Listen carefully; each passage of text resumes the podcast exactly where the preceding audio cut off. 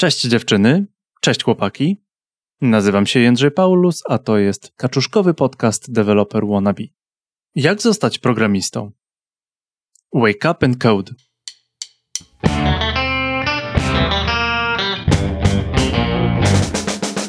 Pytanie o sposób nauki programowania powraca jak bumerang. W grupach na Facebooku ten temat ma specjalny hashtag, żeby łatwiej było znaleźć odpowiedzi. Wciąż o tym mówimy, bo to po prostu wywołuje emocje. W tym podcaście będę rozmawiać z Joanną Otmianowską, blogerką Wake Up Code i autorką e-booka Jak zostać programistą, programistką. Poruszymy temat motywacji, pracy, chwalenia się swoimi osiągnięciami. Zaproponujemy Ci sposób wyboru technologii programowania i pracy z Gitem. Wszystko w konkretnej i przystępnej formie, abyś swój plan mógł zrealizować i wcielić w życie. I tu prośba. Jeśli w Twoim otoczeniu jest osoba, która planuje uczyć się programowania, udostępnij jej link do tego podcastu. Opowiedz jej o tym nagraniu albo wrzuć link na swoje social media. Zajrzyj też na Instagram Developer Wannabe. A teraz prezent dla Ciebie. Link do kodu zniżkowego na zakup książki Joanny znajdziesz w notatkach. Przeczytałem, warto. Ładnie ustawia w głowie. Zapraszam do wysłuchania rozmowy z Joanną Otmianowską o tym, jak zostać programistą, programistką. Joanna Otmianowska, dzień dobry. Wake up and code. Bo dzisiaj tak bardziej wake up najpierw, a potem code samego No rana. Tak, bo nagrywamy, na, nagrywamy z rana. Mieliśmy w ogóle bardzo ciekawą sytuację, ponieważ mi się godziny pomyliły i przed y, ósmą pisałem do Joanny, Joanna, tutaj zapraszam, a potem piszę, no chyba masz troszeczkę, troszeczkę chyba jesteś zajęta, więc no okej, rozumiem, y, no. No i na szczęście mi się godziny pomyliły, ale dzięki temu, że mi się godziny pomyliły, to zrozumiałem, że ja czegoś nie zrobiłem, co, co sprawiło, że właśnie teraz rozmawiamy. Wszystko załatwiłem, mam, mam y, spokojnie. Tak, ja też mało nie dostałam zachowu, jak się dowiedziałam, że już, to ja myślałam, że mi się pomyliły godziny, więc e, trochę paniki z rana. Tak, ale już jest okej. Spontaniczny podcast, spontaniczny live, ale planowany mamy scenariusz tej rozmowy. Tak, tak. Nie wszystko jest tak spontaniczne. Bardzo fajnie, że wiesz co, tak sobie pomyślałem, że chyba zeszły raz rozmawialiśmy mniej więcej rok temu. Rozmawialiśmy Tak, tak. jak tak, filolog z filologiem, nie? I dokładnie przypomina, że to było rok temu, bo było bardzo gorąco, więc Mhm. musiało to być lato. To było, się to, to było lato, rozmawialiśmy o twoim fajnym takim wystąpieniu, które miałaś chyba na, na jakimś Meet.js, chyba takie spotkanie było.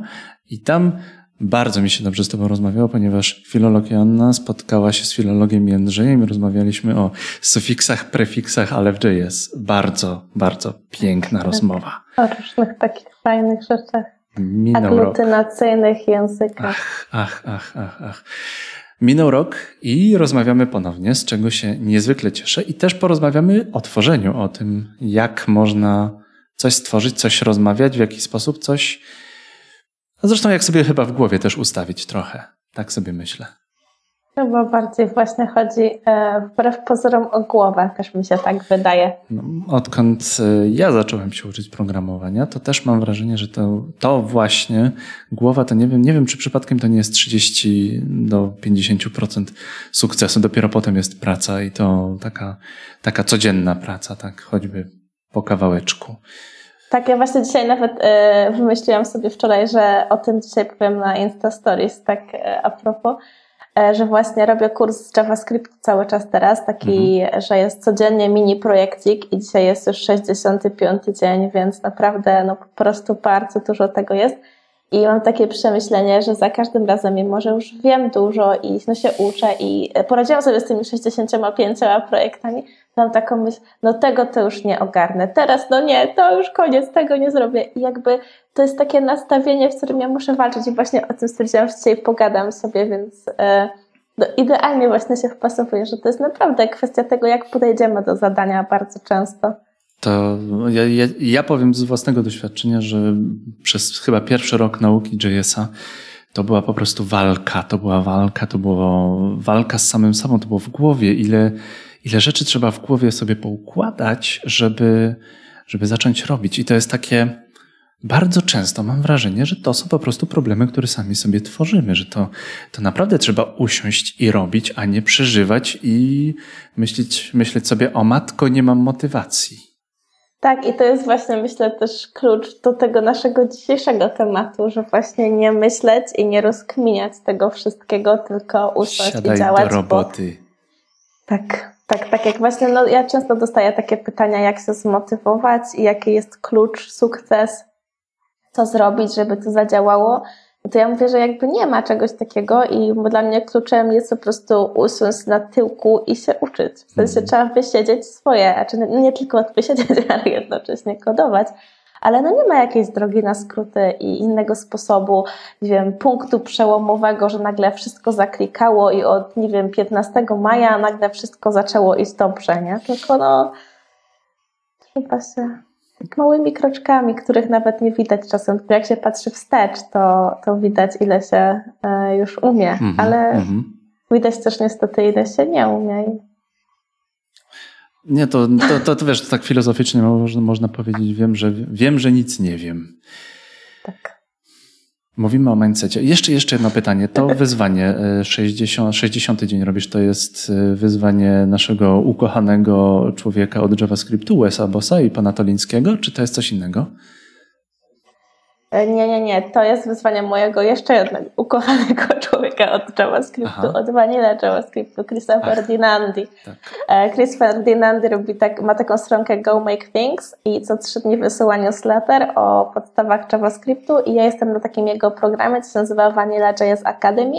I to jest płatny program, ale taki hint dla osób, e, które subskrybują newsletter Chrisa, to jest bardzo duża zniżka, chyba 30% jest na, czy nawet 50% dla samych subskrybentów. Mhm. Natomiast e, on ma dodatkowo taką zniżkę, jeżeli jest się z e, kraju nie będącego Stanami, e, więc z Polski jest dodatkowe 20% zniżki i tak naprawdę ten kurs wychodzi mega korzystnie cenowo. Nie, nie chcę skłamać, ale jakby ja zapłaciłam z niego chyba 200 zł czy coś, a to jest 70 dni projektów, grupa na Slacku, mega dużo materiału i naprawdę no super jest tam społeczność i fajnie. Także jakby ktoś sobie chciał poćwiczyć JavaScript, to polecam. Nic Kusisz. tego nie mam, tylko mega mi się podoba ten kurs, więc naprawdę jak e, ktoś szuka czegoś takiego fajnego, że właśnie trzeba, nie wiem, robić setupów, bo e, czasem kursy mają taką dość wysoki próg wejścia, nie? Że trzeba 500 nowych narzędzi ogarnąć i Mhm. tu jest czysty JS, bo Chris jest takim zwolennikiem filozofii, że właśnie czystym JS-em wszystko można ogarnąć, czyli nie frameworki i nie inne takie, chociaż w trakcie kursu się pisze swój framework na przykład, Mhm. pisze się Także w sumie bardzo też są fajne takie zadanka i to jest, ten program nie jest cały czas dostępny, nie? tylko są dwa razy do roku rusza. Także teraz się kończy, pewnie będzie za parę miesięcy, także jak ktoś chce sobie poćwiczyć, to polecam, ale też warto po prostu zajrzeć na bloga i czytać te newslettery, bo mi one dużo dają. Są takie króciutkie newslettery, co trzy dni, jakieś takie rzeczy, o których bym czasem nie pomyślała w JavaScriptie, a fajnie sobie to poczytać, poćwiczyć. Mogę powiedzieć Szemi wobec, że Joanna Otmianowska zachęciła mnie do zasubskrybowania tego newslettera, ale to już troszkę wcześniej, ponieważ gdzieś kiedyś już rozmawialiśmy o tym i to jest, to jest newsletter, który ja czytam od deski do deski. Co, Tak. co, co kilka dni na moim, nawet mam ustawiony oddzielny folder, żeby mi to tam wpadało. Mam oddzielny folder na Gmailu, gdzie JS, gdzie pisze do mnie z, z, chyba Scott Toliński, Wes Boss, e, Joanna Otmianowska. No ale właśnie super też jest, bo ja nie- wiedziałam, że ja zawsze sobie szukałam newsletterów, jak czegoś potrzebowałam, a na stronie Chrisa Go Make Things jest wyszukiwarka i tam są te wszystkie newslettery wrzucone, więc Mhm, tego nie mhm. wiedziałam i tam sobie można to wyszukać. On mi to sam musiał pokazać podczas tego kursu. Także trochę wstyd. My tu No gadu gadu, spoko. ale znowu z gadania się nic nie zrobi, ale możemy pogadać na temat. Jakiś czas temu, chyba pewien, pewien czas temu, Joanna opublikowała bardzo ciekawy artykuł, w którym krok po kroku zrobiła taki mindset, pokazała mindset, w jaki sposób można napisać pierwszą aplikację. Joanna nie daje gotowego kodu, no bo bardzo dobrze jest dać wędkę, a nie rybkę, ale rozmawiamy też o naszych o naszych, o Joanny, e, przeżyciach dosłownie, o, o, o mindsetie, o tym, w jaki sposób to zrobić, w jaki sposób utrzymać się na powierzchni przy tworzeniu pierwszej aplikacji, ponieważ ja również, nie wiem jak ty, ja również strasznie przeżywałem pierwszą aplikację. Moja pierwsza aplikacja to były memorki. E, memorki dinozaurowe, ponieważ bardzo kocham dinozaury od, od dziecka i y, pamiętam, że całą rodzinę męczyłem wszystkimi dilofozaurami, men, jakimiś innymi pteranodonami, chociaż to, chociaż to nie był dinozaur. Ale to teraz nie przyniosę, mam kilka figurek i nie wiem, co to jest. No, potem musimy się zgadać. Dlatego ja zrobiłem memorki. Popełniłem pewien błąd, ponieważ to były memorki pana Zelenta i ja popełniłem ten błąd, że ja bardzo dużo rzeczy przepisałem, a nie tworzyłem. I to jest, to jest główny temat. Pierwsza aplikacja w portfolio juniora, krok po kroku według Joanny Otmianowskiej. Jak my to zrobimy? Joanno, The floor is yours. Jak, jak, jak w ogóle zacząć? W którą stronę, w którą stronę się zwrócić? O co Najpierw taki, taka, taka mała, e, małe wyjaśnienie. E, to był artykuł na blogu, ale ja występowałam też z tą prezentacją na Meetupie, e, więc jeżeli ktoś był na programu Dziewczyna albo na Meetupie e, u Hello Roman, to też tam było o tym. I e, w takiej mega rozszerzonej wersji ostatnio prowadziłam o tym webinar, natomiast dzisiaj w takiej wersji skróconej, e, mhm. taka zupa instant e, dla tworzenia aplikacji i może nawet nie samej aplikacji, ale w ogóle projektu, bo to nie musi być aplikacja, to może być pierwszy projekt juniora w technologii, w której pracuję mhm. i w której chcę pracować, tak, której się uczę. No i tak naprawdę Myślę, że jest kilka takich punktów, które są mega uniwersalne i naprawdę można sobie, można sobie fajnie zbudować już portfolio, bo tak naprawdę chodzi o to, że uczymy się kodowania, robimy sobie jakieś kursy, robimy kursy online i robimy coś na wzór tego, co, co jest w danym kursie. Natomiast właśnie tak jak mówisz, czasem przepisujemy, czasem nie do końca wiemy, co się dzieje i no w ten sposób się nie uczymy, bo jeżeli uważacie, że umiecie dane zagadnienie, bo na przykład zrobiliście z tego kurs online, to spróbujcie zamknąć ten kurs i odtworzyć to. I wtedy zobaczycie faktycznie, czy to umiecie. I ja jestem teraz taka mądra, ale ja też tak myślałam na początku, że o, no umiem, no przerobiłam ten kurs, a przerobienie kursu, a zrozumienie materiału to są w ogóle dwie różne rzeczy. I właśnie tak samo na przykład czytanie książek o programowaniu e, daje moim zdaniem takie troszkę złudne na samym początku, takie złudne pojęcie, że coś tam wiem, no bo rozumiem, coś tam kojarzę, ale potem zamykamy tę książkę, no i mhm. no nie. Dlatego zachęcam e, po prostu wszystkich, kogo tylko mogę, jak się uczycie kodowania i chcecie, żeby to była część waszej pracy, albo jeżeli chcecie to po prostu ulepszać tę umiejętność, to musicie pisać swój projekt.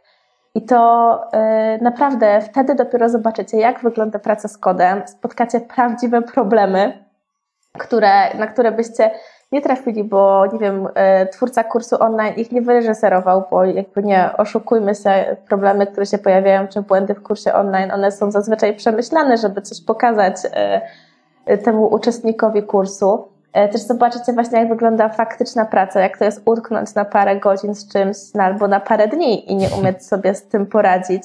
E, jak to jest potem próbowywać jakiś kod, sprawdzać, co się dzieje. E, no i przede wszystkim będziecie gdzieś tam mimochodem tak naprawdę budować swoje portfolio, bo takie aplikacje czy takie projekciki, które sobie piszecie, no to potem e, są czymś, co możecie pokazać. Jakby ja teraz piszę, czy już skończyłam pisać, e, już będę niedługo wypuszczać e-booka o zmianie branży na IT.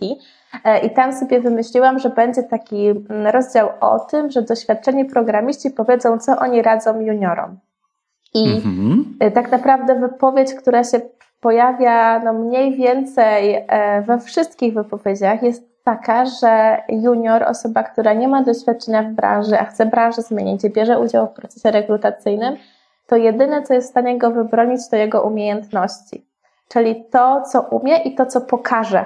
E, więc, żeby coś pokazać w kodowaniu, no to trzeba pokazać swój kod i właśnie dlatego warto pisać e, swoje aplikacje i swoje projekty jak najwcześniej się da, I no właśnie jest takie kilka uniwersalnych zasad, moim zdaniem, które mm, albo może nawet takich błędów, które często popełniają osoby, kiedy myślą o swoim projekcie, i ja też te błędy popełniałam. E, także myślę, że możemy sobie o nich powiedzieć. Nie wiem, Jędrzej, czy chcesz e, tutaj... Chciałbym, chciałbym, chciałbym. Jak tylko się zaczyna, coś. Zrobiłam no? błąd, zrobiłam problem, utknęłam na tydzień, popłakałam się albo, nie wiem, nienawidziłem całego świata. Też miałem takie momenty, że po prostu nienawidziłem całego świata, bo mi się tam nie kręciło. Chciałbym to usłyszeć, ponieważ to jest taka bardzo, bardzo fajny insight, pokazujący w jaki sposób znowu bierzemy się w garść, stwierdzamy, ja mam twardy tyłek, no co, ja nie dam rady? No masz, potrzymaj mi to piwo, jedziemy. Tak, tak, no tak Jakie jest. miałaś ja ty ty... problemy? Och, jakie ja miałam problemy? Ja ich tutaj teraz nie napiszę, bo ja od yy, 16 tydzień był, E, mam wyliczone to tygodniami, bo co tydzień wychodzi mój newsletter i właśnie w tych newsletterach opisuję moje różne problemy z kodem. I za każdym razem właściwie dostaję odpowiedź, że to nie tylko ja tak mam, i właśnie tak się nazywa ta seria, czy tylko, czy tylko ja tak mam.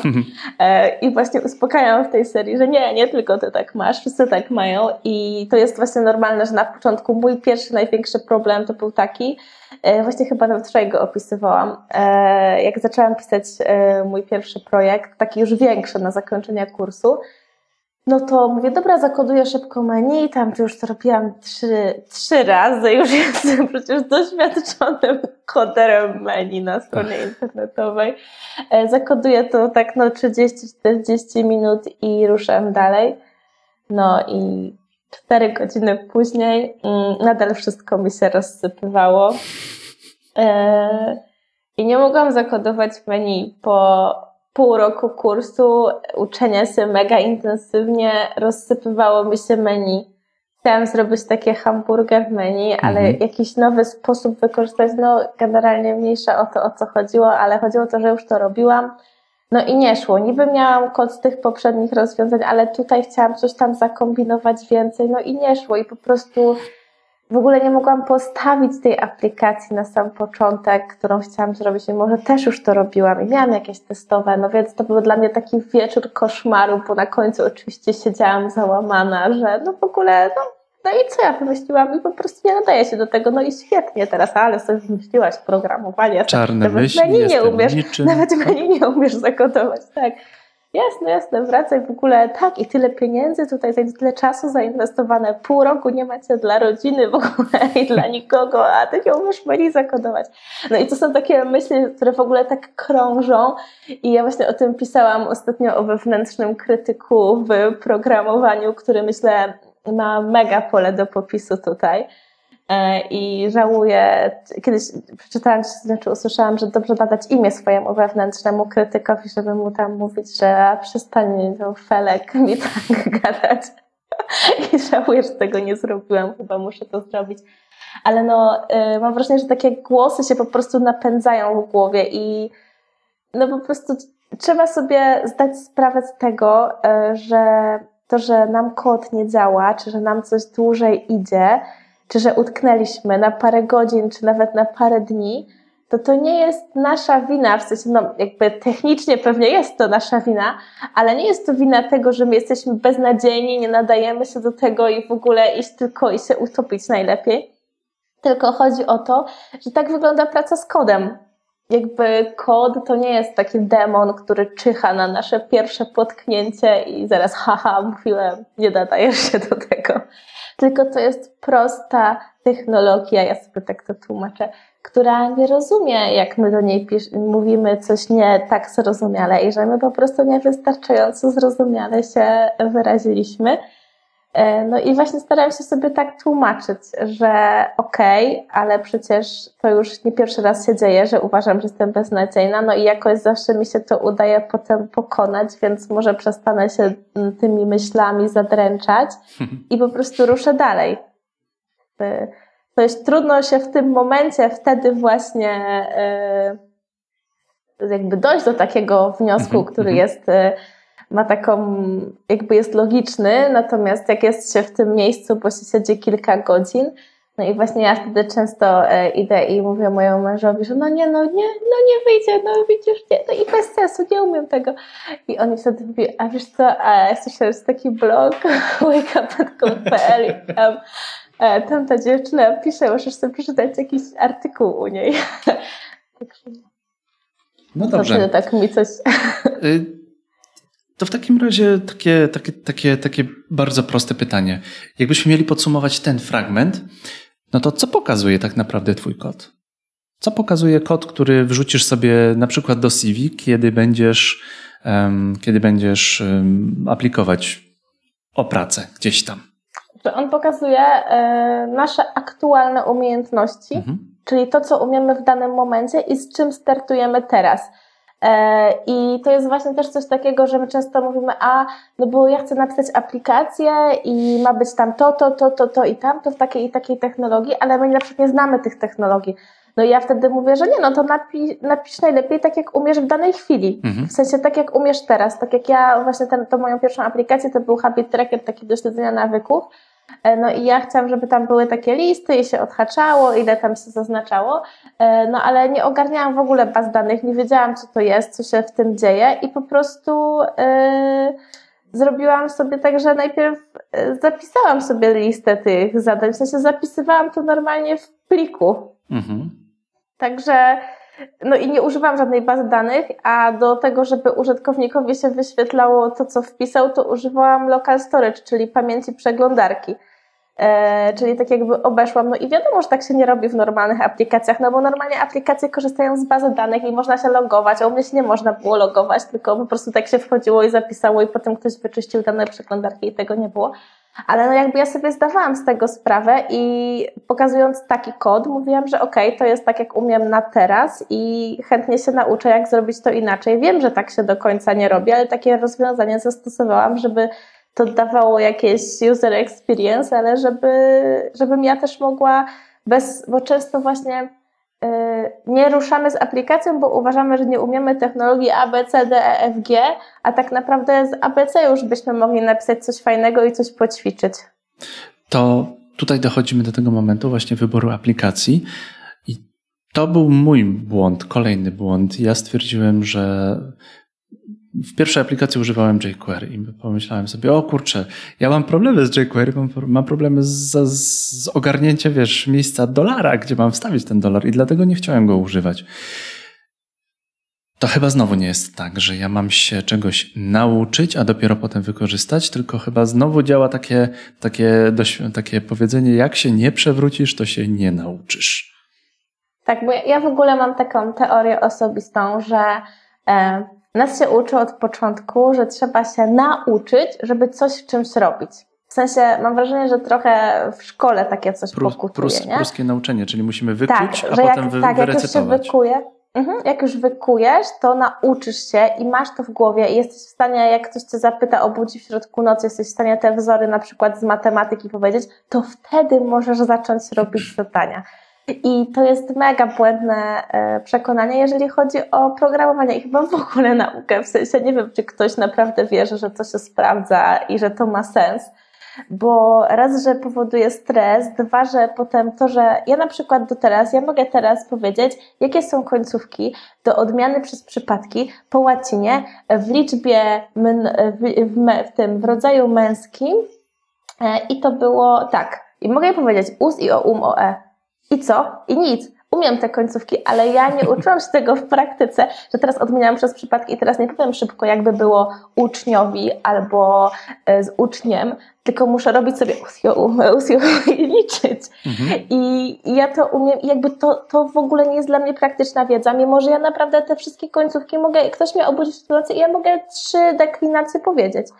E, I, I co? No i nic. A, I właśnie chodzi o to, żeby, żeby tak się nie uczyć e, programowania, czyli tam w ogóle słyszałam, widziałam, często tam, czasem ktoś do mnie pisze i mi pokazuje, mam notatki z JavaScriptu i normalnie jest wypisane wszystko, jak co robić i to jest moim zdaniem błąd, bo to nic nie daje. To, że masz napisane, jak zrobić funkcję, mhm. fajnie, jeżeli potrzebujesz sobie to napisać, to super, ale jeżeli napisz to raz i potem 50 razy poćwicz tę funkcję, I gwarantuję, że już nie trzeba będzie zaglądać, a jak trzeba będzie, to sobie na pewno wyszukasz, jak to szybko zrobić. Mhm, mhm. I bardziej chodzi o to, żeby skupić się na tym, żeby się wiedzieć, gdzie szukać i jak szukać, niż żeby to wkuwać na pamięć i czekać na ten moment, że okej, okay, umiem. Naumiałam się JavaScriptu, Brawo. teraz i piątka.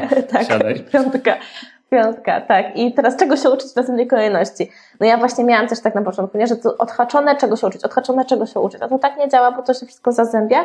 Ja właśnie polecam wybrać sobie jedną technologię, której się uczymy i której chcemy się nauczyć, czyli na przykład biorę sobie ten JavaScript, tak? Jeżeli mamy takie, takie przykłady, e, i wokół tego buduję dalsze technologie, które będą mi potrzebne do aplikacji, ale tak na, jakby biorę z nich tylko tyle, ile potrzebuję do tego, żeby to była jakaś działająca aplikacja, ale nie, że od razu to jest startup, który sprzedaje za miliony, e, tylko chodzi o to, że ja się muszę wiedzieć, czego chcę się uczyć, tak? Czyli chcę się uczyć JavaScriptu i tego jakby pod to sobie dobieram, e, pod to sobie dobieram e, technologię.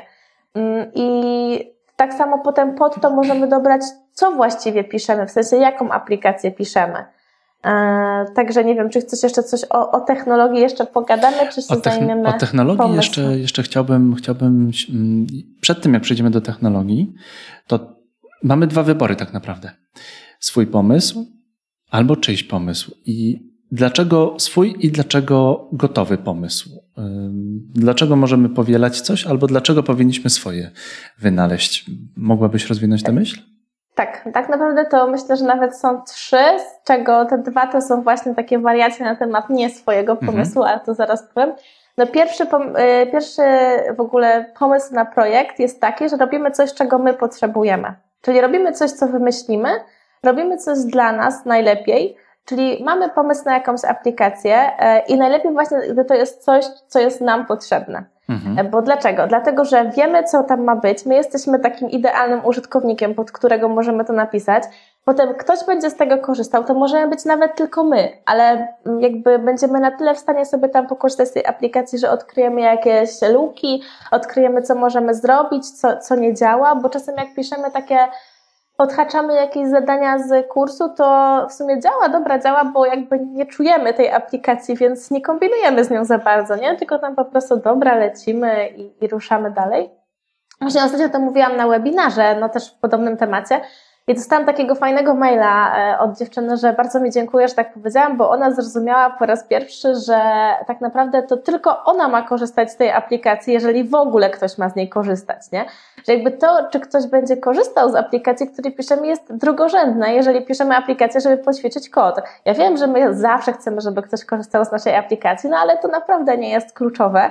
E, także mamy taki, e, właśnie pierwsza opcja to jest taka, że piszemy sobie coś, co mamy my mhm. E, w głowie. E, no właśnie plusy są takie, jak powiedziałam. Minus natomiast jest taki, że to jest coś, co my mamy w głowie i to nie, może być nie do końca dopasowane do technologii, której my się chcemy uczyć. Czyli to może nie być do końca idealne coś, co pozwala nam ćwiczyć to, czego chcemy się nauczyć, czyli będziemy więcej kombinować i naginać i nawracać te rzeki, niż po prostu jest to warte, tak? Że na końcu albo to porzucimy, albo w sumie napiszemy i w innej technologii, której się chcieliśmy uczyć, to nie jest do końca złe, ale warto się zastanowić, jaki jest nasz cel. Bo jeżeli naszym celem jest e, napisanie tej aplikacji i chcemy mieć tę aplikację, no to wiadomo, wtedy dopasujemy pod to technologię, ale jeżeli naszym celem jest napisanie, nauczenie się konkretnej technologii, to warto pod nią dobrać to, e, co będziemy robić. E, także to jest taka, taka pierwsza rzecz e, i mm, to też możemy troszkę połączyć, czyli na przykład możemy mieć swój pomysł, e, natomiast gdzieś tam sobie dopasowujemy do tego, co, co możemy aktualnie zrobić w danej technologii. Mhm. E, a właśnie kolejna opcja jest taka, że mm, albo robimy coś, co już istnieje, czyli odtwarzamy i to odtwarzamy naprawdę, nie wiem, Facebooka sobie zakodujemy, no nie, oczywiście nie całego, ale nie wiem, chcemy poćwiczyć layout, no to sobie kodujemy, jak wygląda Facebook, żeby nie tracić czasu i energii, bo to jest duży błąd, że na początku tracimy mega dużo naszych zasobów na zastanawianie się, co zrobić, zamiast coś robić. Więc żeby się pozbyć czegoś takiego, to po prostu kodujmy to, co jest. Mamy jakąś aplikację, ok, to ja spróbuję sobie zakodować, nie wiem, właśnie jest Spotify, no dobra, to sobie spróbuję zakodować e, jakiś taki prosty odtwarzacz, włączam muzykę, zatrzymuję muzykę. Na sam początek w ogóle wrzucam jeden utwór, który zaszywam nawet w kodzie i tylko jeden utwór można odtwarzać. No i to jest wyjście, tak? Prosta rzecz. Wyszliśmy, nawet możemy ściągnąć layout od Spotify, tak? Czyli tutaj nam się wyświetla jakiś kafelek z obrazkiem, tutaj coś, no po prostu takie odtwarzanie, typowe odtwarzanie. Plus też odtwarzanie takich sztampowych projektów, czyli robię listę zadań, robię, nie wiem, co tam właśnie te memorki, co mówiłeś, jakąś prostą grę, czyli coś, co już jest. Nie szukamy pomysłu, który po prostu wszyscy powiedzą, wow, ale to jest oryginalne, bo y, dostawałam takie pytania i dostawałam takie zarzuty, że a, bo ty namawiasz, żeby robić listę to do, a wszyscy robią listę to do. No i no, co z tego? Święta prawda. No, no i co z tego tak naprawdę, jakby, nie wiem, jeżeli startujecie na kreatywnego designera w, aplik- w jakimś startupie, czy w jakimś software house, czy w jakiejś firmie, no to tak, no to nie namawiam do robienia listy to do, bo wszyscy je robią. Ale jak startujecie na e, dewelopera, który ma pokazać, w jaki sposób koduje i jak podchodzi do problemów, to nie widzę nic złego w liście to do. W sensie, jeżeli to jest wasz kod, jeżeli umiecie go opowiedzieć, wiecie, co on ma robić i powiecie, OK, tak podchodzę do problemu, gdy mam listę i zadania, tak podchodzę do problemu, gdy usuwam element z listy, bo nie oszukujmy się, ale w programowaniu takim na co dzień, to nie wymyśla się mega oryginalnych pomysłów za każdym razem, tak? Ja nie siedzę i nie mówię, jak zakodować to tak, że nikt tego jeszcze nie widział. tylko, no tylko dobre wzorce, tak? No tak, chodzi o to, że mamy jakieś tam wzorce, wy, mm, z czasem sobie takie swoje praktyki stosujemy. Pewnie, że zawsze dążymy do tego, żeby było optymalnie, żeby było fajnie, e, żeby się czegoś nowego nauczyć, e, ale no jakby nie, nie wiem, dlaczego jakby taki przyszły junior miałby się skupiać na tym, żeby pisać mega oryginalny kod, bo dla mnie to w ogóle nie jest e, jakby wyznacznik tego, czy on się dobrze umie coś, tak? -hmm, po prostu chodzi o to, jeżeli coś będzie hiper oryginalnego, no to można sobie zawsze to, to wyszukać.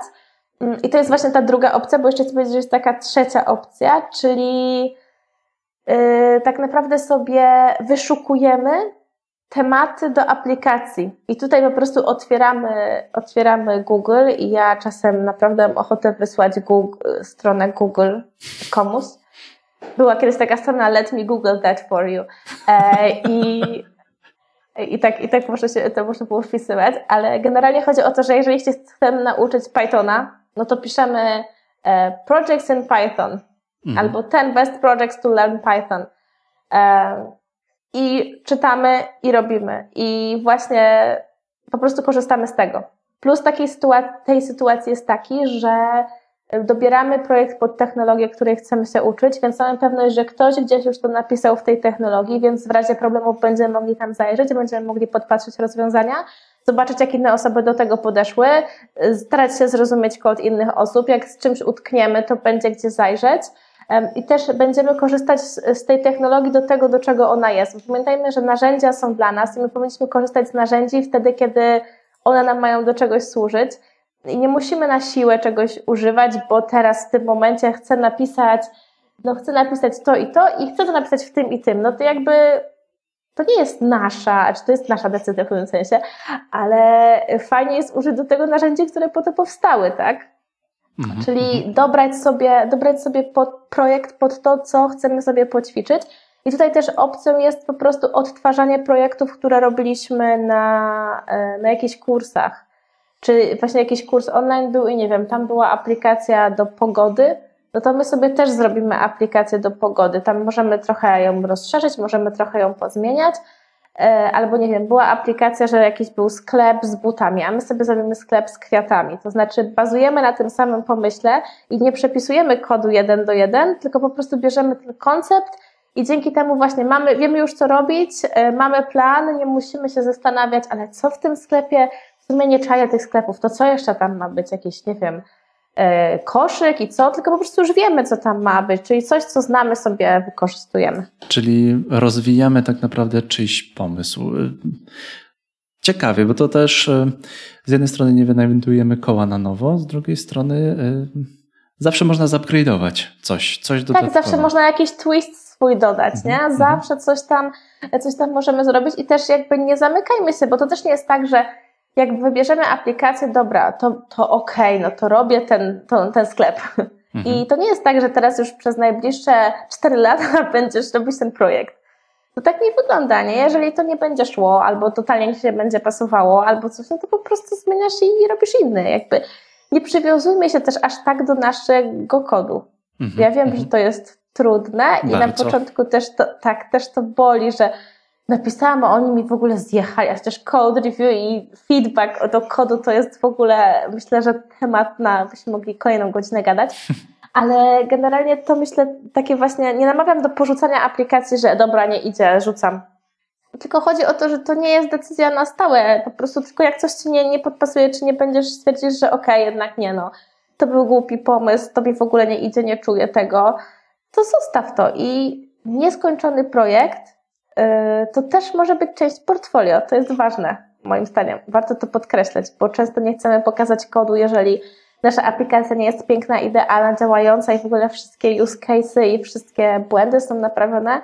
No ale to nie jest w ogóle jakby główna, yy, nasz główny cel. Naszym głównym celem jest pisanie kodu. Dobra, napisaliśmy kod i jeżeli to jest kod, yy, który naszym zdaniem jest spoko, albo może jeszcze ktoś go widział i mówi, że jest spoko, to znaczy, y, nie jest to aplikacja, która ma wszystko, co zaplanowaliśmy.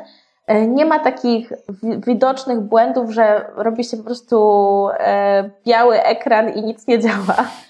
Czyli na przykład mamy coś takiego, nie wiem, mamy sobie stronkę dla przykładu i ona ma u góry menu zakodowane i ma pięć elementów menu. No ale my zrobiliśmy tylko jedną tą podstronę, a reszta nie, no to na, naciska, naciska na każdą inną, to wyświetlmy stronę, strona w budowie, wróć później, coś takiego, w sensie, żeby y, pokazać to, coś, co już zrobiliśmy, że też sobie poradziliśmy z rzeczami, których nie mieliśmy czasu zrobić albo które nam nie poszły. I po prostu napiszmy w repozytorium, e, w README, że projekt jest w budowie albo projekt jest do takiego i takiego momentu, bo tak i tak, albo Y, I warto sobie też przygotować, to też padało w ogóle w wypowiedziach osób, które, do, do, z którymi rozmawiałam mm, do e-booka, że dobra, fajnie, to może być nieskończony projekt, nie ma problemu, ale przygotuj się z pytania, dobra, ale jak byś to technologicznie ogarnął, jak byś to rozwiązał, jak byś to zrobił, gdyby to działało, to jaki był plan, jaki był pomysł. E, czyli nie tylko, żeby rzucać po prostu takiego, dobra, to są moje trzy linijki, nie było czasu na więcej, bierzcie. E, tylko właśnie, żeby powiedzieć, ok, chciałam zrobić to i to, ale no nie starczyło mi czasu, tutaj to mi więcej czasu zajęło, ale myślałam, żeby podejść do tego w ten, w ten sposób, żeby to rozwiązać, nie wiem, przechowywać właśnie dane w local storage, tutaj bym pobrała, tutaj bym to wyświetliła, żeby po prostu mieć na to pomysł. Rozumiem. Na to, co, co by się działo. Mamy, mamy krótkie, krótkie pytanie od Teresy. Wspomnia, wspomniałaś tak? o y, kodowaniu layoutu na Face'a. Teresa zadaje pytanie, czy jak to jest u Ciebie z Mobile First? Czy stosujesz te zasady Mobile First? Tak, tak, ja znam tę zasadę. E, I e, przy, przy, swoich projektach starałam się ją stosować. Na przykład e, dla użytkowników, subskrybentów mojego newslettera pisałam jakiś czas temu taką mini aplikację Success Jar, takich swoich sukcesów. I tam stosowałam zasadę Mobile First. Dla osób, które nie wiedzą, zasada Mobile First polega na tym, że kiedy kodujemy layout, najpierw naszym wyjściowym layoutem jest to, jak będzie się wyświetlała nasza strona czy aplikacja na urządzeniach mobilnych a następnie ustawiamy, jakby zwiększamy e, kolejne breakpointy, tak naprawdę jakby powiedzieć, kolejną roz, jakby rozdzielczość. Ustawiamy i e, jakby update'ujemy ten nasz layout do tego, jak będzie wyglądało na coraz większych ekranach, czyli wychodzimy od tego, to jest nasza podstawowa, e, podstawowa aplikacja i rozszerzamy, jak ten layout się zmienia. Natomiast często jest tak, że na przykład mamy stronę, e, z doświadczenia wiem, że często jeżeli jest e, jakaś przeglądarkowa wersja i rzadko się korzysta z wersji mobilnej, no to e, ta mobilna wersja jest tak trochę po macoszemu traktowana i wtedy mamy, że po prostu wychodzimy od tej głównej i zmieniamy, schodzimy tak, mm -hmm, czyli naszą pierwszym, najpierw kodujemy dużą i potem sobie zmniejszamy ekran i dopasowujemy. Mm, tak naprawdę czytałam dużo o tym, bo miałam długo takie poczucie, że nie zawsze stosuję mobile first e, i w ogóle, a przecież trzeba, bo tak się mówi. Ale zaczęłam trochę o tym czytać i słuchać i tak naprawdę dużo osób przyznaje, że tego nie stosuje, bo po prostu jest im wygodniej. I moim zdaniem tak naprawdę, jeżeli to działa, na i tym, i tym, to nie ma tak naprawdę mm, no, złej drogi do tego, tak? Jeżeli po prostu dla nas jest wygodniej w ten sposób i schodzimy tak, no to spoko. W sensie, jeżeli się dobrze wyświetla i na ekranie e, laptopa, i na ekranie smartfona, no to chyba jest spoko. Pewnie jeżeli w projekcie są takie wytyczne, czy jeżeli firma ma guideliny i stosuje takie podejście mobile first, no to jak najbardziej to jest tak naprawdę tylko kwestia przestawienia się i tego, czy są gotowe layouty, bo ja się często z tym spotkałam, że najpierw wychodzi duży layout dla dużej aplikacji, a dopiero potem przychodzi, um, przychodzi gdzieś tam te mobilne, albo mobilne trzeba samemu wymyślać, tak? Czyli okrajać ten, e, ten, główny, ten główny layout. Więc tak naprawdę stosuję czasem, kiedy mogę, bo wiem, że to jest uznawane za lepsze podejście, E, natomiast też pamiętajmy, że pamiętajmy to, kto będzie korzystał z czego i fajnie, warto zawsze przystosować aplikację, żeby się wyświetlała na wszystkich ekranach, albo chociażby, no żeby ona wyglądała tak akceptowalnie e, na tych e, najpopularniejszych rozdzielczościach, ale myślę, że nie ma też się co fiksować, że o to nie jest mobile first, więc tego nigdzie nie pokażę. Właśnie za, za, za, zaczęliśmy, zaczęliśmy rozmawiać o technologii. To jest kolejny sposób, kolejny, nie, nie, może nie kolejny sposób, ale kolejny taki stopień w głowie juniora, który zaczyna robić swoją pierwszą, in, pierwszą aplikację. O Matko Boska. Wszyscy robią tak, a ja robię inaczej. W ogóle jak wybrać technologię? I tutaj będą takie pytania. Pierwsze pytanie, czy ja mam się kierować pod firmę, w której chciałbym pracować? Dochodzi do mnie takie, takie, dochodzą do mnie czasem takie informacje właśnie. Ja będę pracował, nie wiem, w Reakcie, ponieważ firma, w której chcę pracować, pracuje w Reakcie. W sensie ja bym tak zrobiła. Mhm. Ja tak nawet zrobiłam. E, nawet tak zrobiłam, e, bo ja jak kończyłam kurs, to sobie zaczęłam trochę czytać o frameworkach i tam trafiłam na Angulara dość szybko i poszukałam po prostu firmy, bo ciekawiło mnie, jakie są wymagania na Angulara. W ogóle polecam sobie czytać ogłoszenia o pracę i nie skupiać się na tym, że nie ma ogłoszeń na juniorów, bo często nie ma, tylko czytać sobie dla regulara. Jak Wam się spodoba, to pisać o tej firmy, czy nie potrzebują juniora. Jak pamiętajmy zawsze, żeby być proaktywnymi. E, I ja sobie właśnie zaczęłam czytać e, i stwierdziłam, że spoko, no to się wtedy w takim razie w tym Angularze porobię trochę, bo widziałam, że jest sporo ofert. To było, o Jezu, już chyba z 5 lat temu. I wtedy 4. I wtedy naprawdę Angular był na topie i pojawiał się w dużej ilości firm. I ja stwierdziłam, że spoko, skoro on się tak pojawia, no to ja się go nauczę. Mhm. E, I znaczy nauczę, zacznę się uczyć, może powiedzmy tak. E, no i myślę, że to jest fajna opcja, żeby wybrać technologię. E, także ja bym powiedziała najpierw tak, to, czego się uczymy aktualnie, fajnie jest sobie poćwiczyć do projektu, czyli żeby sobie utrwalić to, czego się uczymy, czyli jak jesteśmy w tym świecie frontendowym, no to jak chcę pisać w Angularze, to fajnie, żebym napisała, nie wiem, dwa, trzy moje projekty najpierw w JavaScriptie, żeby mieć pewność, że to jest spoko, że gdzieś tam to ogarniam. Wiadomo, że no, ja teraz piszę 60 projekt w JavaScriptie i nadal nie wiem, czy ogarniam. E, ale generalnie no, mam nadzieję, że widzicie, co mam na myśli, w sensie, żeby od razu nie wskakiwać, bo a, bo ja przeczytałam w ogłoszeniu takim i takim, że trzeba to, to, to i to i teraz się uczę tego wszystkiego pod to jedno ogłoszenie. No to też nie jest droga oczywiście. No właśnie wtedy ale sobie bardzo... bardzo ograniczamy chyba ży, mhm. ży, życie, życie w ogóle szanse. Tak, ograniczamy sobie szanse, ale jakby nie zamykajmy się też na to, bo ja na przykład się nauczyłam Angulara do tej pierwszej pracy, bo taka była, takie były wymogi, ja tam miałam rozmowę rekrutacyjną w Angularze, więc ja tak dosyć mocno go cisnęłam, tak naprawdę dzień i noc był taki moment, e, ale kiedy szłam do drugiej pracy, to tam był React i ja nie miałam czasu, żeby tego Reacta się nauczyć. W sensie, no fizycznie nie miałam takiej możliwości, bo tam wiadomo, porobiłam jakieś takie mega podstawowe tutoriale, chyba nawet na Code Academy. I wiedziałam, że on mniej więcej działa na podobnych zasadach co Angular, ale trochę inaczej, że tam jest trochę lżejszy, trochę inne są rozwiązania zastosowane, bo Angular jest takim trochę kombinem w porównaniu z, z Reactem. E, I przynajmniej wtedy był, teraz React już też jest taki, już więcej, więcej rzeczy można nim robić. To jak to ogarnęłaś I wtedy? Jak, jak się przesiadłaś? Powiedziałam to. Powiedziałam to po prostu, mhm. że okej, okay, ja pracowałam w Angularze, E, widzę, widzę że tam padał temat Reduxa w międzyczasie. Widziałam, że pytali mnie o to. Mówię, dobra, wiem jak działa Redux, ale robiłam to tylko w Angularze i tłumaczyłam wszystko na podstawie Angulara, odpowiadałam na pytania. E, plus czysty JavaScript. E, I mówiłam, że ok, ja się chętnie nauczę Reacta, ale nie pytajcie mnie z Reacta, bo ja nie miałam jeszcze okazji, natomiast nauczyłam się Angulara, myślę, że nie będzie problemu, robiłam podstawy i tyle.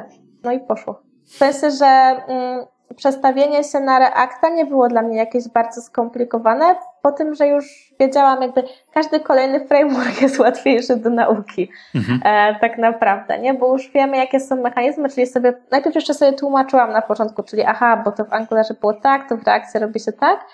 No i przyszłam do pracy i taka byłam zadowolona, super, że będę się uczyć tego Reacta.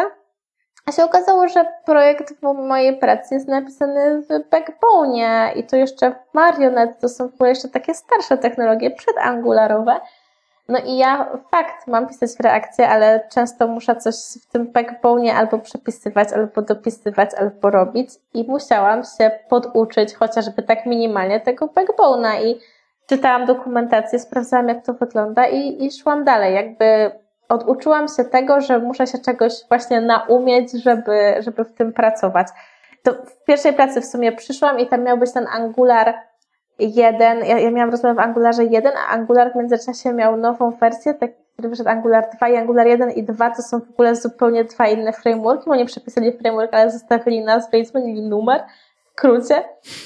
E, więc ja już przyszłam do pracy i się musiałam nauczyć tego nowego Angulara, że w jednym miałam rozmowę, a w innym się miałam nauczyć, to jeszcze był taki stos technologiczny, że w ogóle ja na przykład ćwiczyłam takie API zwykłe restowe wcześniej, a tutaj korzystaliśmy z GraphQL-a, gdzie no ja o tym nie słyszałam. Ja w ogóle nie słyszałam o tych technologiach wcześniej. Ja po prostu musiałam usiąść i z nimi pracować i tyle.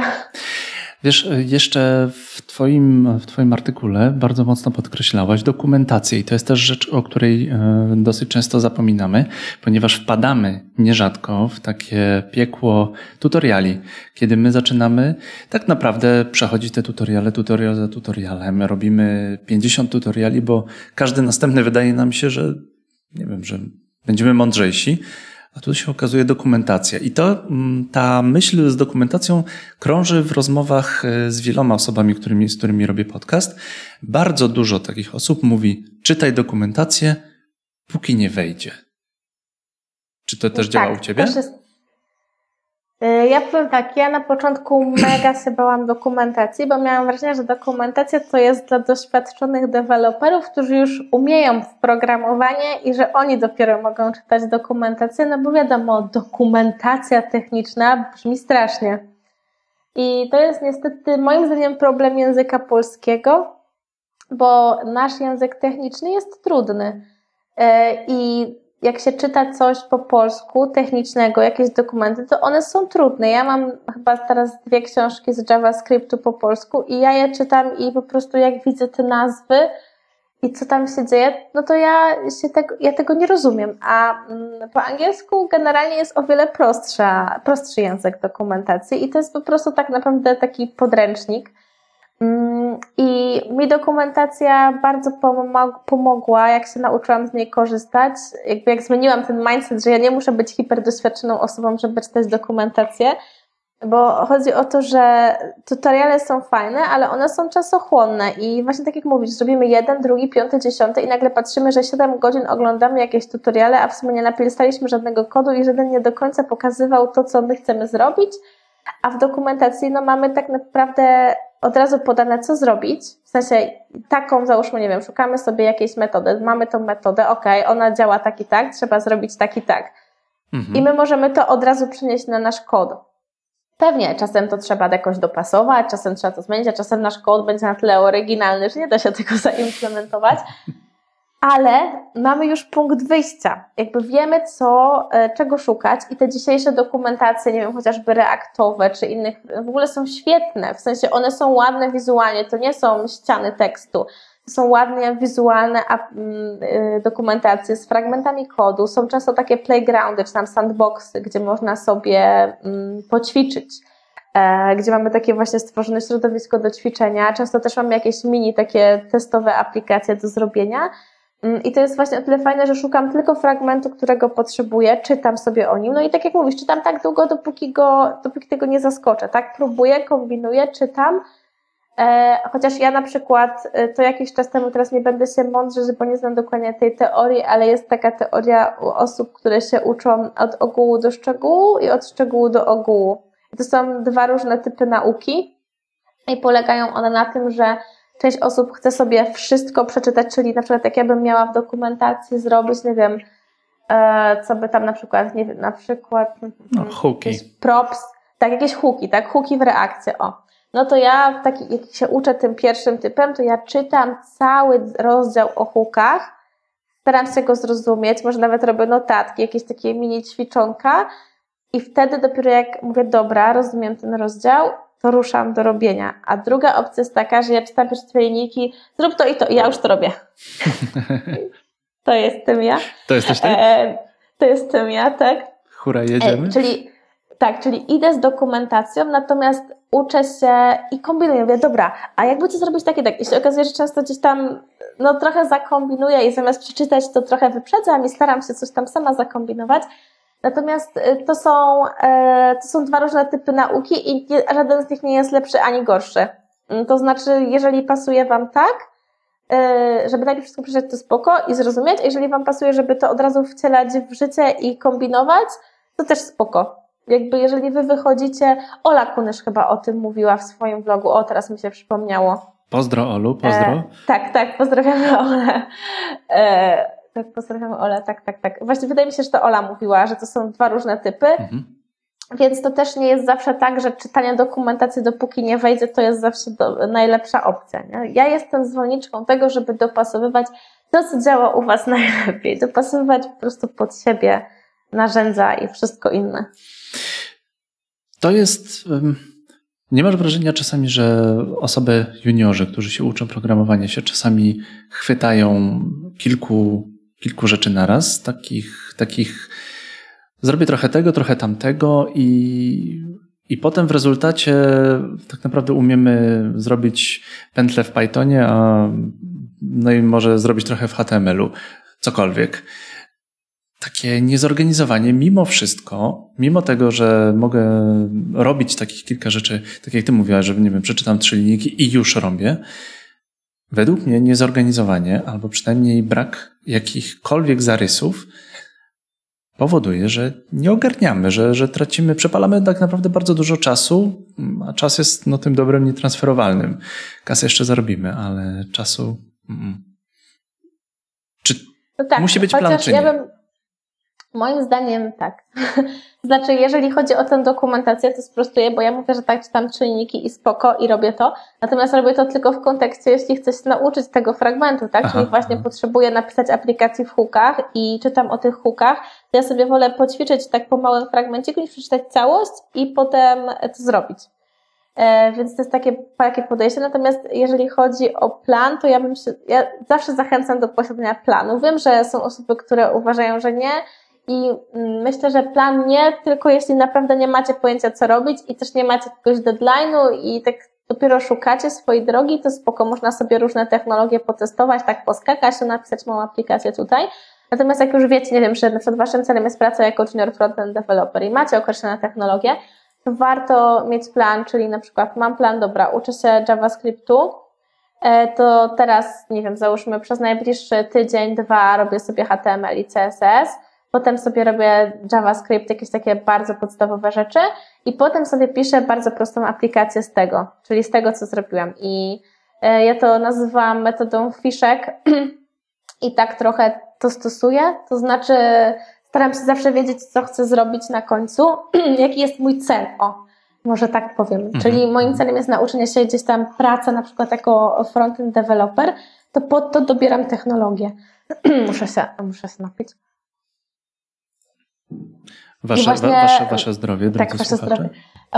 Właśnie nie warto e, moim zdaniem tak aż tak skakać, tylko fajnie jest mieć plan, mm, a skąd mamy wiedzieć co? Mm, to znaczy tutaj już właśnie musimy sobie wyznaczyć to, co chcemy robić, tak? Czyli, że chcemy pracować jako frontend developer, więc wyszukujemy technologii, których się musimy nauczyć i potem staramy się napisać aplikację z wykorzystaniem tych technologii.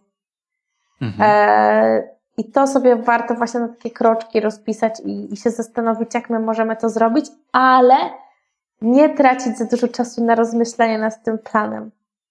E, to znaczy, pewnie warto mieć plan, ale mm, nie ustalajmy od razu 50 technologii do nauki, tylko ustalmy trzy kroki na sam początek. I jak zrealizujemy te trzy kroki, właśnie nie wiem, wracając do tego frontendu, czyli no nic nie umiemy, chcemy pracować jako frontend developer, to takie trzy sztandarowe technologie to będzie HTML, CSS i JavaScript.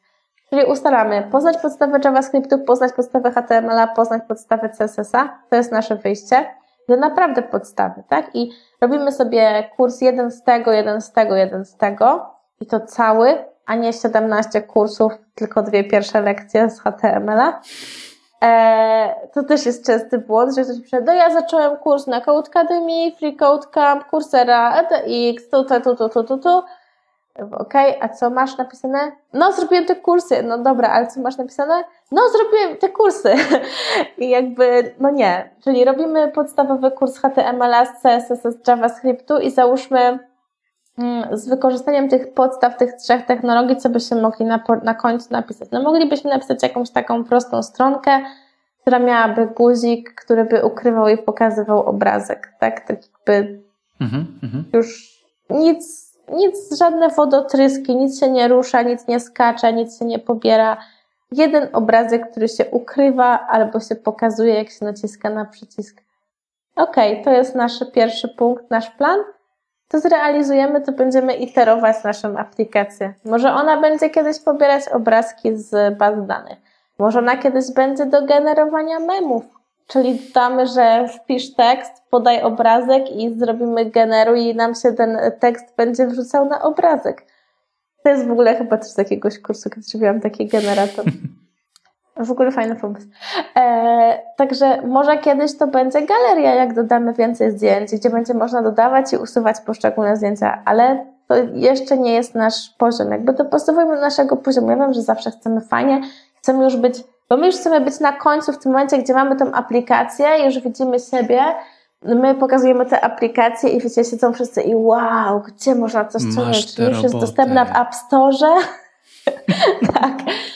A skupmy się na procesie, my się uczymy i pisanie swojego projektu i pisanie swojej aplikacji to jest ten nasz proces. I my właśnie w tym procesie chcemy być jakby, bo w nim jesteśmy i my się najwięcej nauczymy z tego procesu, a nie jak już będziemy na końcu zbierać te, te gratulacje. Także, no, zastanówmy się, co jest naszym celem. O, tak bym powiedziała. Jak chcemy napisać aplikację, bo chcemy mieć tą aplikację, bo chcemy mieć startup, to się zastanówmy, czy my musimy pisać tę aplikację, czy my bardziej chcemy mieć startup. Tak. Mm -hmm, Takie mm -hmm. filozoficzne pytanie bym wróciła. Chciałbym jeszcze tylko, żebyś zarekomendowała swoje ulubione narzędzie do robienia planu aplikacji, bo na przykład masz pewien posłuch wśród e, developer wannabes, wśród osób, które, które w, jakiś, w, jakiś, w jakiś tam sposób uczą się programowania, chcą też kopiować dobre wzorce. Jaki, jakie jest ulubione narzędzie Joanny Otmianowskiej do robienia planu nowej aplikacji? Moje ulubione narzędzie? Ja to już napisałam gdzieś? Tak. no to teraz nie Tak mi się powiedziałabym, wydaje. Powiedziałabym w ogóle, że, bo nie powiedzieliśmy git, git, git, git, nie mówiliśmy o gicie, mi się teraz przypomniało, że koniecznie korzystajcie z gita. Dlaczego? E, dlaczego? Bo git jest najfajniejszy. E, dlatego, że e, to jest system kontroli wersji, więc kontrolujemy wersję naszego kodu. Mhm. E, i wiem, że to dla osób, które są początkujące i nie zrobiły żadnego kursu, albo zrobiły to, mam, ta, jasne, kontroluję wersję mojego kodu, dzięki, mój kod ma wersję jest, albo go nie ma, także może nie teraz. Ale nie, nie, nie, nie, nie, nie, nie, nie. Git jest super, ponieważ pozwala Wam kontrolować Wasz kod, pozwala wrócić do momentu, w którym kod działał, jak nie działa. Pozwala tworzyć nowe takie gałęzie, gdzie sobie możecie ćwiczyć, a potem nie wyszło, wracacie do tej głównej.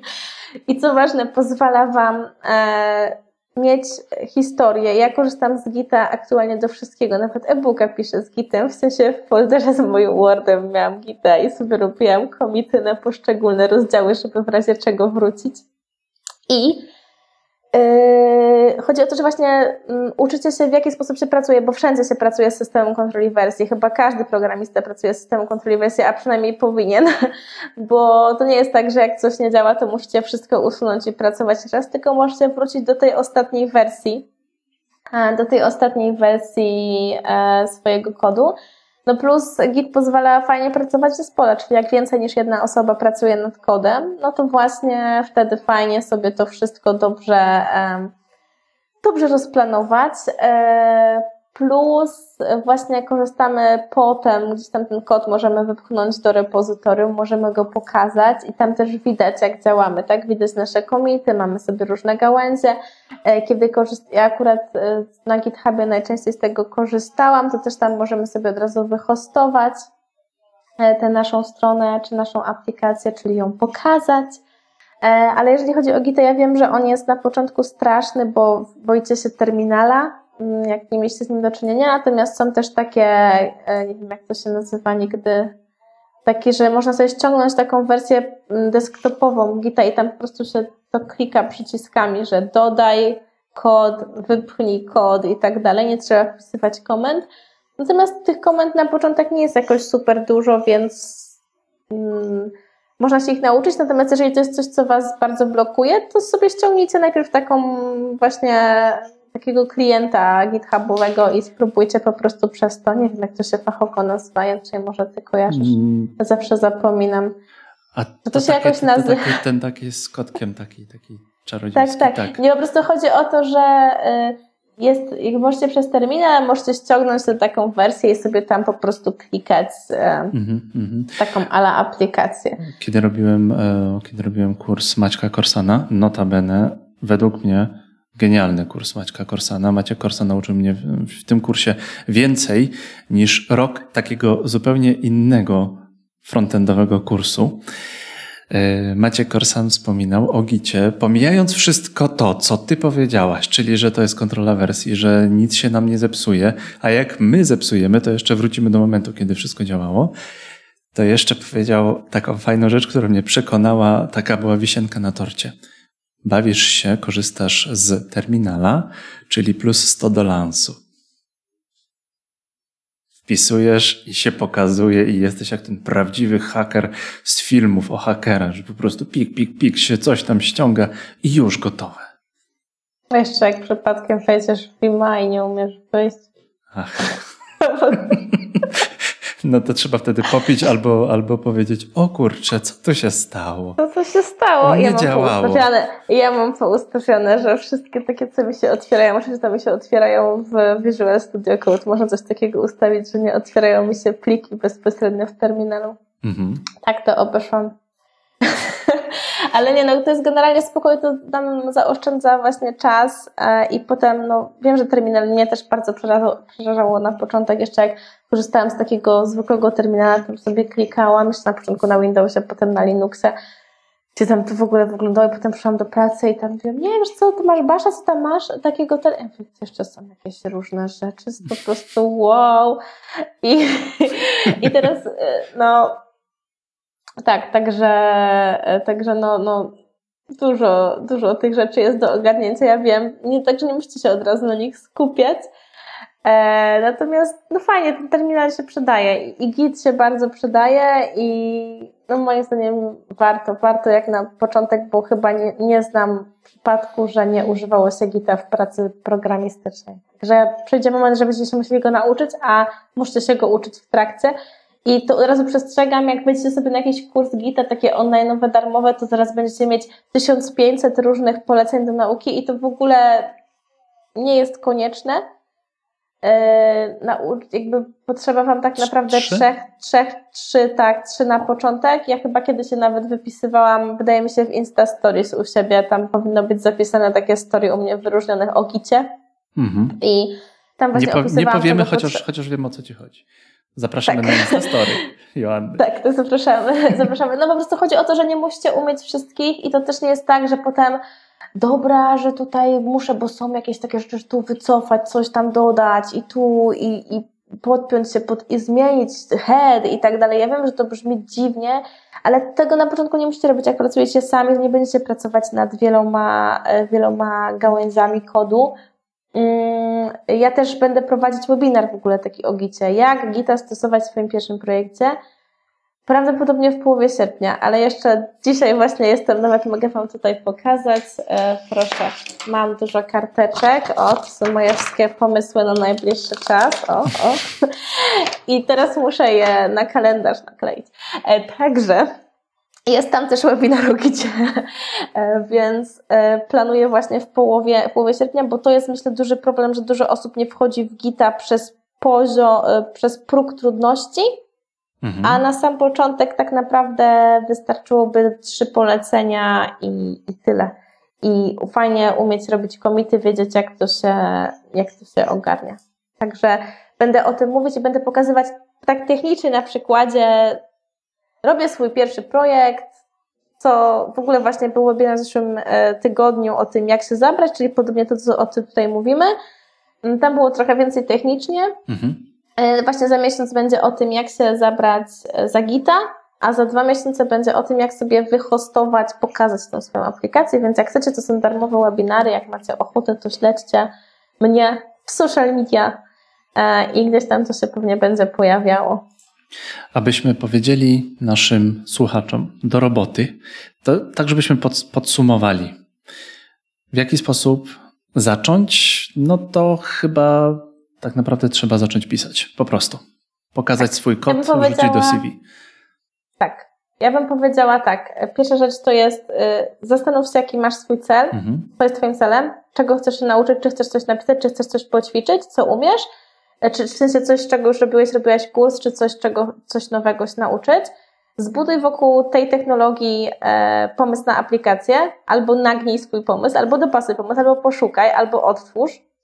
E, stwórz taki plan, co ma zawierać wersja minimum Twojej aplikacji, czyli najpierw 3-4 punkty, które mają się dziać w pierwszej iteracji Twojego projektu, a potem będziesz działać dalej, jak już to zrobisz, także nie skupiaj się na tym, co będzie, jeżeli wejdziesz na rynki międzynarodowe, tylko najpierw skup się na tym e, trzy, trzy, trzy pierwsze punkty i to takie właśnie po, e, po prostu linii najmniejszego oporu, tak? jeżeli ćwiczysz to, to rezygnuj z czego się da. Okrajaj na początku, co tylko się da. Jak nie wiesz od czego zacząć, to okrajaj, żebyś wiedział, czy wiedziała od czego zacząć. Zrób taką mini wersję, nawet jak to będzie, dobra, chcesz zrobić e, aplikację do wyświetlania listy książek, ale no na razie nie wiesz jeszcze nic, to wyświetl jedną książkę na razie. E, I to jeszcze zakoduj ją, hardkoduj, nie pobieraj jej znikąd. Potem będziesz się zastanawiać, jak logować, pobierać zasoby Biblioteki Narodowej. E, kolejna, e, kolejna rzecz to jest jakby nie czekaj na idealny moment, tylko zastanów się, co możesz zrobić już dzisiaj, albo jutro, albo pojutrze, jakby w perspektywie trzech dni najlepiej. Zastanów się, czego potrzebujesz, co cię może blokować i zastanów się, co możesz z tym zrobić, żeby jak najszybciej ruszyć. Nie planuj za długo, nie zastanawiaj się, teraz trzy tygodnie będę planować, i bo wtedy się już wakacje skończą i już będzie wrzesień, to potem wiadomo wrzesień, a we wrześniu to już to nie, to się nie chce, nie? Potem przychodzi październik, a potem zaraz są święta w grudniu e, i wiadomo, to już nie ma co ruszać. E, także, żeby nie iść tym tropem, to właśnie skup się na tym. Nie czekaj na ten idealny moment, a nie czekaj, aż Twoja aplikacja będzie idealna, bo jak już coś zaczynasz pisać, to od razu korzystaj z Gita, od razu wrzucaj do repozytorium, żeby potencjalnie to było częścią Twojego portfolio. To nie musi być część Twojego portfolio. Też, że coś wrzucisz na, do repozytorium, czy na GitHuba, czy na GitLaba, czy na Bitbucketa, to możesz to zawsze usunąć, możesz to ukryć. E, też pamiętaj, że to nie musi być GitHub, jeżeli to nie jest e, dopasowuj to, co robisz, tak? Możesz sobie na początek zakodować jakiś mini formularz, albo właśnie tak jak mówię, tą jedną książkę wyświetlić, to skorzystaj z czegoś prostszego. Jeżeli blokuje Cię GitHub, to skorzystaj z CodePena. Czyli wrzucasz swój kod, od razu masz na dole podgląd.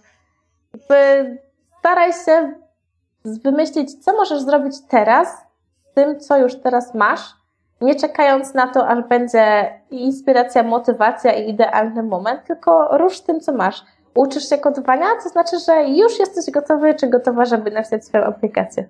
Jest moje zdanie. Brawo, brawo.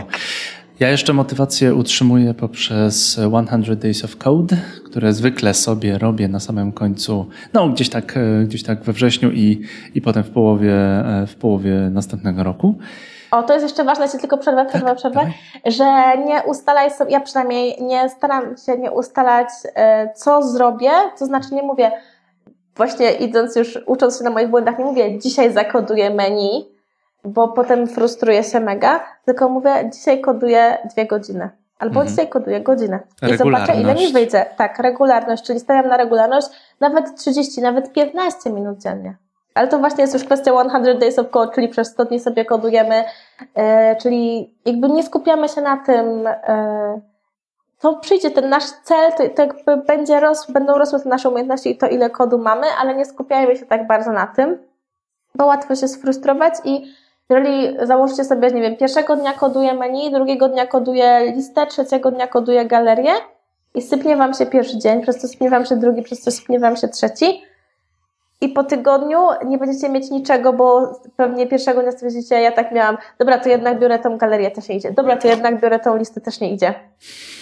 I no, to będzie potem I potem ciężkie, bijesz, nie? bijesz, się, bijesz się z myślami, bijesz się w głowie zamiast robić. I potem pojawia się myśl, jestem beznadziejna, zamiast mm. okej, okay, pokodowałam 30 minut, nauczyłam się czegoś nowego, odkryłam, że może technologia, której chciałam użyć, tutaj nie jest najlepsza, ale znalazłam inną i spoko, jest lista. Także zajęło to tydzień, a miało zająć dwie godziny, no ale życie. Kiedy, kiedyś będziesz to robić 15 minut. Albo nie. Albo to też, też, też, świat, też świat się nie skończy. Tak jeszcze sobie pomyślałem, pomyślałem na koniec, że jeżeli nie 100 Days of Code, to można wykorzystać Twoje e, wyzwanie 60 dni, a jeśli nie, to jeszcze nasz ukochany US Boss ma JavaScript 30. Takie ma, takie ma wyzwanie, wystarczy chyba na przykład na Twitterze albo po prostu wejść na wesboss.com. JavaScript 30 się nazywa ten mhm, kurs. Mm -hmm. Jak się chyba, jest chyba JavaScript 30.com, wystarczy wejść i, i tam jest 30 małych projekcików z JavaScriptu. W ogóle polecam na początek sobie określić, nie wiem, 10 dni, 14 dni.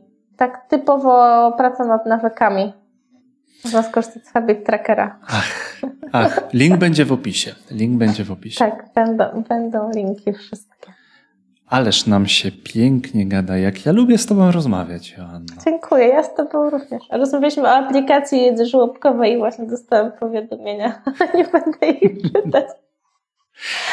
A więc, a więc kończmy, abyś, abyś mogła przeczytać e, powiadomienie. Bardzo Wam dziękujemy, że jesteście z nami. Bardzo Wam dziękujemy, że wytrzymaliście z nami te, te ponad godzinę rozmowy. Dziękujemy za Wasz czas, dziękujemy za Wasze uszy. Gościłem Joannę Otmianowską, programistkę, rzeczniczkę, wszystkich developer wannabes, wszystkich juniorów, osobę uśmiechniętą zawsze, autorkę bloga Wake Up and Code. Wszystkie linki będą w opisie. Bardzo Wam dziękujemy. Bardzo Ci dziękuję, Joanno. Super, super ja fajna dziękuję. rozmowa. Mnie też się bardzo fajnie rozmawiało. Dziękuję za zaproszenie i mam nadzieję, że się spotkamy nawet szybciej niż za rok. Kolejny. Do usłyszenia. Wszystkiego dobrego. Do usłyszenia. Hej. Hej.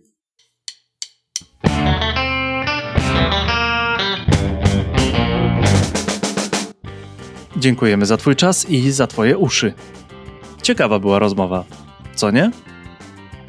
Jeśli podobał Ci się ten odcinek, sprawdź, czy masz kliknięty przycisk subskrypcji. Nie ominie Cię żaden nowy odcinek, będziesz zawsze na czasie i posłuchasz ciekawych gości. Oceny i subskrypcje w aplikacjach podcastowych podnoszą te audycje w rankingu. Dzięki Twojemu kliknięciu przycisku subskrypcji możemy trafić do szerszego grona developer wannabes. Dziękuję Ci jeszcze raz za Twój czas. Do usłyszenia w następnym odcinku.